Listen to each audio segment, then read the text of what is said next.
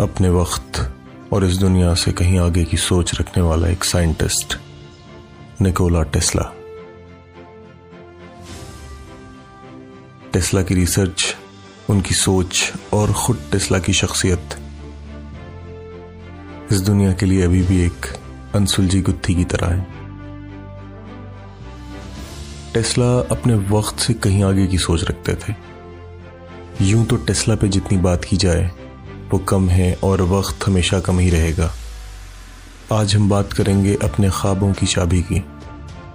कैसे टेस्ला ने हमें बताया कि हम अपने सारे ख्वाब को टेस्ला के बताई उस चाबी से खोल सकते हैं?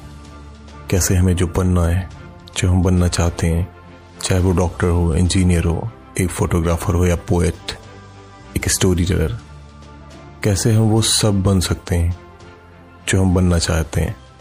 टेस्ला कहते हैं कि अगर हमें इस दुनिया के सीक्रेट को समझना हो, इस यूनिवर्स के सीक्रेट को समझना हो तो हमें इस तरीके से सोचना चाहिए कि ये पूरा यूनिवर्स एक एनर्जी है, एक फ्रीक्वेंसी है, एक वाइब्रेशन है। और ये फ्रीक्वेंसी, ये वाइब्रेशन और ये एनर्जी ही हमारे सपनों की चाबी है, जो हम बनना चाहते हैं। हमें ज़्यादा कुछ नहीं करना है। हमें बस इस फ्रीक्वेंसी को मैच करना है, जो हम बनना चाहते हैं। सपोज़ आपको डॉक्टर बनना है, आपको इंजीनियर बनना है, आपको बिजनेसमैन बनना है, एक स्टोरी टेलर बनना है, आपको कुछ भी बनना है। इसकी एक ख़ास एनर्जी है, जो वाइब्रेट हो रही है एक ख़ास फ्रीक्वेंसी पे और हमें उस फ्रीक्वेंसी को मैच करना है। आइए जानते हैं कि कैसे टेस्ला के बताए इन तीन आसान उपायों से हम अपनी सपनों की चाबी तक पहुँच सकते हैं। पहला है चॉइस ऑफ़ पॉजिटिव वर्ल्ड हम जो भी बनना चाहते हैं सपोज़ हमें डॉक्टर बनना है तो जब हम बात करेंगे दिन भर में, अब चौबीस घंटे में, अपने रूटीन में हमें वो वर्ड्स लाने होंगे कि मुझे पेशेंट्स का ऐसा इलाज करना है। मैं जब इंजीनियर बन जाऊँगा तो ऐसा इन्वेंशन करूँगा। मैं ऐसी मशीनें बनाऊँगा, मैं ऐसी बिल्डिंग बनाऊँगा जो इस दुनिया की सबसे ऊँची बिल्डिंग होगी। मैं ऐसी कविता लिखूँगा जो बहुत खूबसूरत होगी। मैं कोई ऐसी स्टोरी लिखूँगा जो आज तक ना लिखी गई हो। यानी हमें अपने दिनचर्या में, अपने रहन सहन में, अपने उठने बैठने में वो वर्ड्स यूज़ करने हैं जो हमें बनना है। डॉक्टर इंजीनियर वो कुछ भी हो सकता है। उस फ़ील्ड से रिलेटेड वो वर्ड्स बार बार कॉन्टिन्यूस हमें यूज़ करना है ताकि हमारा सबकॉन्शियस माइंड प्रोग्राम हो सके वो बनने के लिए, जो हम बनना चाहते हैं।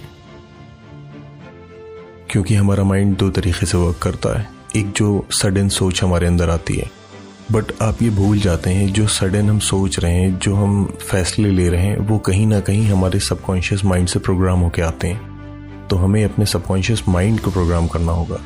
अगर हमारा शेफ अच्छा नहीं होगा तो खाना कभी भी अच्छा नहीं हो सकता। दूसरी और बहुत ही अहम चीज़ है क्लियर विजुअलाइजेशन और उसको फील करना। यह इस तरीके से है, जैसे एक पोएट को एक पोइट्री लिखनी हो और वो अपने लव्ड वन को फील कर रहा हो कि कैसे उसके बाल हैं, उसकी आँखें कैसी हैं उससे जब मिलेगा वो तो उसे कैसा लगेगा? पहली बारिश की बूंद जब धरती पे गिरती है तो उसकी महक क्या होती है? एक फोटोग्राफर सोचता है कि उसे किस फ्रेम में फ़ोटो लेनी है। एक बिजनेसमैन सोचता है कि जब वो अमीर बन जाएगा दुनिया का तो वो कहाँ घूमने जाएगा? वहाँ का डिजर्ट कैसा होगा? एक समाज से भी सोचता है, उसे दुनिया में समाज की किस तरीके से मदद करनी है। तो जो पॉजिटिव वर्ड आप बोलेंगे, जो आपको बनना है, उसको आपको बहुत ही क्लियर विजुलाइज करना होगा अपने दिमाग में, और उसे फील करना होगा कि वो कैसा लगता है। और ये चीज़ कॉन्टिन्यूस दिन में बार बार करती रहनी होगी। और तीसरी और सबसे अहम चीज़ है जिसके बिना कुछ नहीं होने वाला है, वो है फोकस और कंसंट्रेशन हम बनना तो बहुत कुछ चाहते हैं, हम करना तो बहुत कुछ चाहते हैं, पर हमारे अंदर फोकस और कंसंट्रेशन की कमी है। बट मेरा मानना है कि हम बहुत फोकस्ड हैं बट दूसरे वे में। वो कैसे? एक क्रिमिनल को ले लीजिए। उसे क्रिमिनल बनने में बहुत ज़्यादा मेहनत नहीं करनी पड़ी, क्योंकि वो दिन भर गलत ख्यालों के बारे में सोचता है। वो लोगों को हार्म पहुँचाने के बारे में सोचता है, उन्हें लूटने के बारे में, उन्हें धोखा देने के बारे में सोचता है, और वो क्रिमिनल बन गया। एक बिजनेसमैन अच्छा बिजनेसमैन वो हमेशा नए आइडियाज़ के बारे में, नई स्ट्रेटजी के बारे में मार्केट के बारे में, चीज़ों के बारे में सोचता रहता है। एक स्टोरी टेलर स्टोरी पढ़ने के बाद सोचता है कि उसे कैसे वो स्टोरी टेल करनी है। तो चाहे एक क्रिमिनल हो, एक बिजनेसमैन हो, एक स्टोरी टेलर हो, वो 24 घंटे में अपने वर्क के बारे में सोचते रहते हैं। सबका नज़रिया अलग है, पर 24 घंटे में वो सोचते रहते हैं। और जो हम सोचते हैं, जिस बारे में हम फील करते हैं, जैसे वर्ड्स बोलते हैं, जैसा इमेजिन करते हैं, वैसे हम बन जाते हैं। तो जो आप बनना चाहते हैं, क्या उसके बारे में 24 घंटे में आप कितनी बार सोचते हैं? ये अलग बात है कि हम अपने आप को भटकाते रहते हैं। 24 घंटे में आप अपने सपनों को, अपने ड्रीम को, अपने ख्वाब को कितना वक्त देते हैं? क्योंकि अपनी ज़िंदगी में जिस चीज़ को आप जितना ज़्यादा वक्त देंगे वही फ्रीक्वेंसी वही वाइब्रेशन आप तक पहुंचेगी। तो क्या आप अपने सपनों को पाना चाहते हैं? क्या जो आपके सपने की एनर्जी है, उसकी जो वाइब्रेशन है, उसकी फ्रीक्वेंसी तक आप पहुँचना चाहते हैं? फ्रीक्वेंसी एनर्जी और वाइब्रेशन को आप इस तरीके से समझिए। सपोज़ आपके शहर का रेडियो चैनल 91.9 एफएम है। अगर आप 91.9 एफएम की जगह 91.8 एफएम लगाते हैं तो एक स्टैटिक आवाज़ आने लगती है खिस खिस खिस खिस की। और अगर आप 92 एफ़ डायरेक्ट लगा दें तो भी किस किस की आवाज़ आएगी? मतलब अगर हल्का सा भी फ्रीक्वेंसी में चेंज होगा तो वाइब्रेशन चेंज हो जाएगी।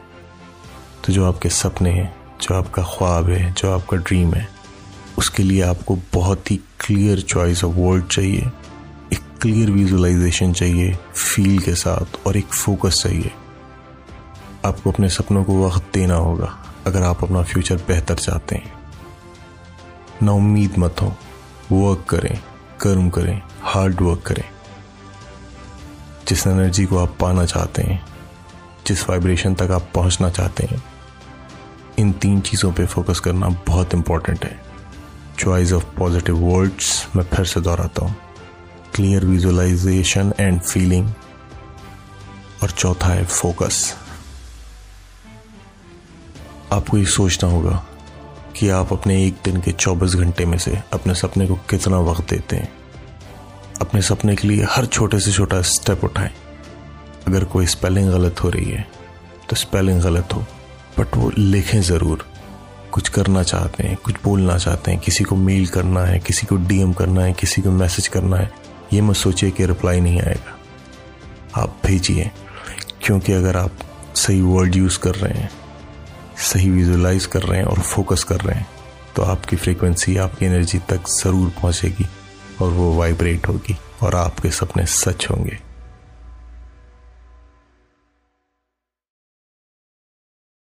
निकोला टेस्ला की पाँच भविष्यवाणियाँ जो सही साबित हुई। शुरू करने से पहले यह भी जानते चलते हैं निकोला टेस्ला कौन थे? 10 जुलाई 1856 में पैदा हुए टेस्ला एक आविष्कारक मैकेनिकल इलेक्ट्रिकल और फ़िज़िकल इंजीनियर थे। यूँ अगर मौत और ज़िंदगी के नज़रिए से देखा जाए तो 7 जनवरी उन्नीस में छियासी साल की उम्र में टेस्ला का निधन हो गया था। टेस्ला ने हमें अपने वक्त से कहीं आगे की सोच दी। उनके आविष्कार, उनकी उपलब्धियाँ, उनका योगदान विज्ञान जगत में और हमारी दुनिया को बेहतर बनाने में एक अमूल्य वरदान है। टेस्ला ने अपनी पूरी ज़िंदगी विज्ञान के नाम कर दी। टेस्ला का योगदान, उनकी सोच और उनकी भविष्यवाणियों ने उन्हें अमर कर दिया है। निकोला टेस्ला 19वीं शताब्दी के महान आविष्कारकों में से एक थे। हालाँकि वो कभी अपने महान प्रतिद्वंदी थॉमस एडिसन जितने लोकप्रिय नहीं हुए। दिलचस्प बात यह है कि थॉमस एडिसन उनके बॉस थे। जो आज हम बिजली के रूप में खपत करते हैं, इसे विकसित करने में क्रोशियाई इंजीनियर निकोला टेस्ला का बड़ा योगदान है। एडिसन डायरेक्ट करंट यानी डीसी को बेहतर मानते थे, जो 100 वोल्ट की पावर पर काम करता था, और उसे दूसरे वोल्ट में बदलना मुश्किल था। लेकिन टेस्ला का सोचना था कि अल्टरनेटिव करंट यानी एसी बेहतर है, क्योंकि उसे एक जगह से दूसरी जगह ले जाना आसान था, जीत टेस्ला की हुई। लेकिन इतिहास में father of electricity Thomas Edison को कहा गया। और हमें दक्षिण अफ्रीका के एंटरप्रेन्योर इलॉन मस्क का शुक्रिया अदा करना होगा। जी, जिन्होंने बिजली से चलने वाली कारों की कंपनी को टेस्ला का नाम दिया। इलॉन मस्क कंपनी में एग्जीक्यूटिव डायरेक्टर के रूप में काम कर रहे हैं और उनकी कंपनी विशेष रूप से बिजली से चलने वाली कारें बनाती है। टेस्ला ने विद्युत के आविष्कार के अलावा कई तरह की टेक्नोलॉजी की भविष्यवाणी की थी, जो दशकों बाद सच साबित होती दिखती है। निकोला टेस्ला की पाँच भविष्यवाणियाँ जो सही साबित हुई।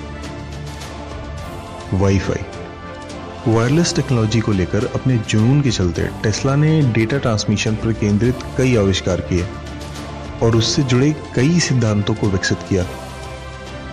गुलेरमो मार्कोनी ने सबसे पहले अंटार्कटिक भर में मोर्स कोड के ज़रिए पत्र भेजे, लेकिन टिस्ला इसके आगे का कुछ करना चाहते थे।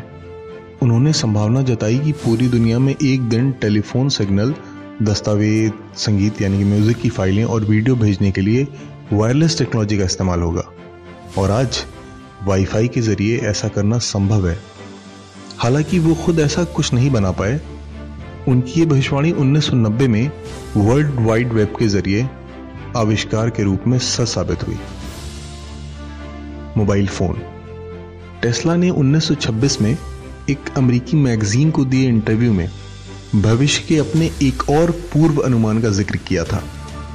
उन्होंने तस्वीरें, संगीत और वीडियो ट्रांसमिट करने के अपने आइडिया को पॉकेट टेक्नोलॉजी का नाम दिया। उन्होंने स्मार्टफ़ोन के आविष्कार से 100 साल पहले ही इसकी भविष्यवाणी कर दी थी। लेकिन क्या टेस्ला ने यह सोचा होगा कि मोबाइल हमारी ज़िंदगी का इतना अहम हिस्सा बन जाएगा? ड्रोन साल 1898 में टेस्ला ने बिना तार वाला और रिमोट से नियंत्रित होने वाला ऑटोमेशन प्रदर्शित किया। आज हम इसे रिमोट से चलने वाली टॉयशिप या ड्रोन कहते हैं। वायरलेस कम्युनिकेशन, रोबोटिक्स लॉजिकेट जैसी नई टेक्नोलॉजी से उन्होंने देखने वालों को हैरान कर दिया। लोगों को लगता था कि इनके अंदर कोई छोटा बंदर है जो सिस्टम को नियंत्रित करता है। टेस्ला मानते थे कि एक दिन रिमोट से चलने वाली मशीनें लोगों की ज़िंदगी का अहम हिस्सा होंगी। और ये भविष्यवाणी भी सच्चाई के बहुत करीब थी। Commercial high speed aircraft Tesla ने कल्पना की थी कि ऐसे एयरक्राफ्ट होंगे जो दुनिया भर में तेज गति से और देशों के बीच कमर्शियल रूट पर यात्रा करेंगे। इन एयरक्राफ्ट में बहुत से यात्रियों को बैठाने की व्यवस्था होगी।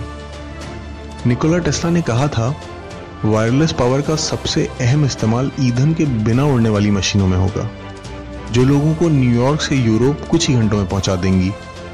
उस वक्त शायद इन बातों को पागलबंद समझा जाता होगा, लेकिन टेस्ला एक बार फिर सही थे, कम से कम गति को लेकर। जहाँ तक बिना ईंधन के उड़ने वाले और बिजली से चलने वाले विमानों की बात है तो वो अब एक भविष्य का सपना है, जो मुझे लगता है ये भविष्य में ज़रूर सच होगा। महिला सशक्तिकरण। 1926 में कैलियर्स के साथ उनके इंटरव्यू को वेन वुमेन इज़ बॉस का टाइटल दिया गया। इससे पता चलता है कि अड़सठ साल के टेस्ला उस वक्त महिलाओं के लिए क्या सोचते थे। टेस्ला मानते थे महिलाएँ बेहतर शिक्षा, रोज़गार और समाज में प्रभावशाली बनने के लिए वायरलेस टेक्नोलॉजी का इस्तेमाल करेंगी। हालाँकि बीती सदी में टेक्नोलॉजी को सामाजिक और राजनीतिक ज़िंदगी में महिलाओं के सशक्तिकरण से जोड़ना मुश्किल है। ये ज़रूर देखा गया है कि महिलाएँ टेक्नोलॉजी की फ़ील्ड में बढ़ चढ़ कर हिस्सा ले रही हैं। याहू की एग्जीक्यूटिव डायरेक्टर और कंप्यूटर इंजीनियर मैरिस मेयर और फेसबुक की वर्तमान ऑपरेशनल डायरेक्टर शेरिल सैंडबर्ग इस बात का सबूत है। इनकी जैसी महिलाओं ने टेक्नोलॉजी के सहारे मीटू जैसा अभियान चलाकर वैश्विक स्तर पर जागरूकता फैलाने का काम किया।